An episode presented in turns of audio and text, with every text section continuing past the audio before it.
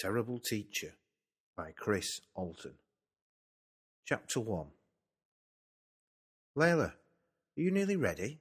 Dad shouted at the stairs to me. He was growing impatient again. I'll be two minutes, I answered with little conviction. You said that ten minutes ago. I know, I know, I'm coming. Dad always complained about timing and being late. He said it was much better to be early and prepared. Continually moaned that I was always 15 minutes late. Ha! 12 minutes today, I thought to myself. It was the first day of school. I was moving into year six, Mr. Topping's class, the terrible teacher. He was angry and sound stressed all the time. He's old, not young or cool, but he teaches year after year children to prepare for their tests at the end of the year before they move to high school. He must be good at it to be kept in that class. I think he has been there for ages, like an old teacher, stuck in his ways. Not perfect, but efficient. He dressed smartly, but old fashioned. He wore a brown cord jacket with patches on the elbows, always a white shirt, but with varying ties often covered in stains, probably coffee, or what was consumed at dinner that day. He spent most of his time in class. He sat at his desk, marking books with negative comments, keeping children in for breathing too loud in class, preparing more boring lessons that sucked the souls and enjoyment out of children. In fact, other than playground duty or dinner time duty, he was always in class. Mr. Topping never ventured to the staff room for a drink of coffee. Teaching assistant, Mrs. Driver, always appeared after breaks with a cup of steaming liquid. You know the sort, a metal cup with a lid for health and safety. It said, I'm a teacher. What's your superpower? I was sure him being a teacher was not a superpower. He was more like a supervillain. I could imagine him in a secret underground lair, sat behind an enormous modern desk with a giant fish tank behind him, taking up the entire wall. No doubt full of piranhas, which he could feed naughty children to. He will probably have a chair for visitors to sit in, and when the, with the flick of a switch, he could send them disappearing down a black hole to oblivion. Mrs. Driver was his loyal subject, his right hand woman, she followed his instructions to the letter, whether through loyalty or fear. She seemed very nice, pleasant, and, well, normal whenever spoken to in other situations. She ran the school council, which Mr. Topping had nothing to do with, thankfully, and she was always nice to me. She must be terrified of him, fearing for her job or the wrath of the terrible teacher when he bellowed in disappointment and disapproval. Only children in Year Six went into that classroom. No younger children ever entered. Teachers did not send them in, probably in fear that never returning. Any messages that needed to be passed on were always done by the teacher or teaching assistant, but never a child.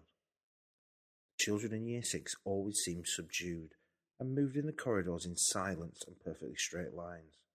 They moved from class to the hall for assembly with military precision, like soldiers on parade. They never spoke.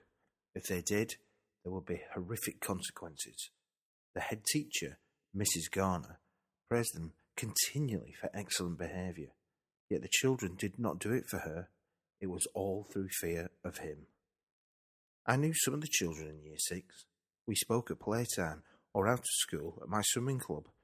Strangely, they never had a bad word to say about Mr. Topping. Don't get me wrong, they did not say anything good either, I'm sure that was through fear. What's it really like in there?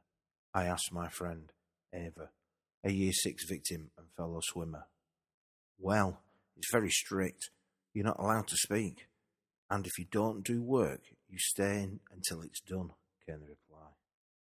Does he ever smile or be nice? I asked. You're joking, aren't you? Ava laughed in response. I have never seen him smile once. I gulped and began to panic. This was my life for a year.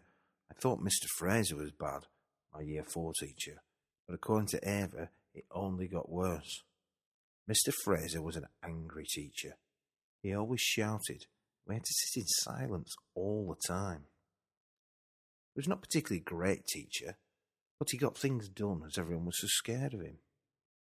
You would have thought he hated children, but then there was one person he hated more Mr. Topping. There seemed to be a continuous feud between the two, whether it be comments on the yard, in assembly, or full blown arguments in the corridor. Their classroom doors were nearly opposite each other, which caused no end of problems. I remember on one occasion when I was in Mr. Fraser's class, a child from year six came in with a note from Mr. Topping. Our class was, as usual, in silence, no doubt like year six, so the note was passed over without a word. Mr. Fraser read the note, and immediately I could see his blood begin to boil. He rubbed his hand through his thinning hair and let out a large cry. What? The class sat in silence. The angry teacher was poised for action, but who would take the brunt of his fury? I cannot believe that man. The nerve of him! He picked up his blue blazer jacket and rapidly dressed, brushing down his pink shirt and his paisley tie. Then he marched out of the room, showing off his pink socks and his drainpipe trousers climbed halfway up his calves. Layla, you are in charge. What this meant was I had to sit there, and if any of my classmates moved or spoke, I had to write their name on the whiteboard at the front of the class. This was a terrible position to be put in, as I was basically the class grass now. However, there was an unwritten rule in Year 4, whereby if anyone did speak or move, it was ignored by the temporary leader, and when Mr. Fraser returned, the mini teacher informed the angry one that everyone had been fine. It worked in everyone's favour a happy class and not an angry teacher. As it was my turn to be temporarily in charge, I stood at the front of the class, pen in hand, next to the whiteboard. From this position, I could see the whole class, but more importantly, I could see into the corridor. I could see Mr. Fraser entering year six and waving the note in the direction of Mr. Topping. The terrible teacher rose to his feet and escorted the angry teacher into the corridor. I expected a huge argument to follow, but instead a few quiet words were exchanged. Mr. Topping remained very calm despite the obvious agitation of Mr. Fraser. Several minutes passed of silent arguing until Mr. Fraser screwed up the note and threw it at Mr. Topping. He then turned and re entered the class. As the door opened, we all heard him say, I will have my revenge, Mr. Topping. You mark my words. Mr. Topping stood and gave a menacing glance towards his nemesis turned and returned to class. Sit, came my instructions, and I returned to my place silently. Not another word was mentioned about the incident until break time, when everyone was talking about it on the playground. Thought he was going to hit him. Did you see how red he went? Can't believe he, they didn't shout. I bet Mr. Topping would win in a fight. The comments continued, but no one had an explanation for what was written on the note. Even Adele, who had been the note carrier, had no idea what was written on it. Mr. Topping was sat at his desk as usual and looked shocked at something he had seen on his computer screen. He then wrote the note and asked me to take it to your class, she explained to the crowd, who had gathered around her for more detail. Further incidents like this continued throughout the year, always ending in squabbles in the corridor. When I left year four for year five, a relative amount of calm had returned, and it was an excellent year as I had Mrs. Oliver. She was a young teacher with lots of enthusiasm, and her lessons were always fun. She used to make fun out of both teachers on either side of her, but made us promise not to tell or she would get into trouble. We did everything she said.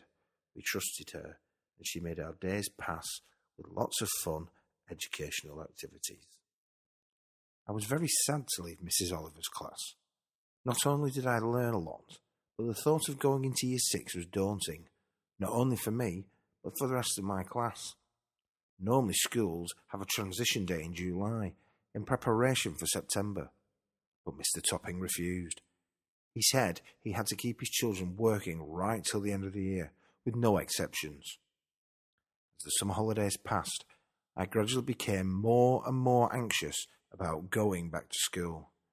Dad did not seem too concerned and said working in a class like that would be good for me and get me prepared for high school.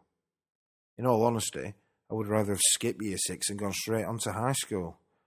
The final night of the holidays had come, and I was in bed, about to turn my light out, ready to go to sleep. Dad came in, as he always did, and could tell something was wrong. What's the matter? He quizzed me. Nothing, I lied. Tell me, please. I took a deep breath. I'm scared of Mr. Topping. There, I said it. You don't need to worry. Mr. Topping will be fine. You'll have a great time in year six. But he's so scary, Dad. Listen, everything will be okay. Trust me. See how tomorrow goes, and we'll talk about it again tomorrow. Okay? I reluctantly agreed, kissed my dad, turned over to go to sleep. That night, I dreamt Mr. Topping had a secret torture chamber beneath his classroom where naughty children were sent. I did not sleep much, but when I did finally drop off, it felt like I had slept for an hour. Today was going to be tough.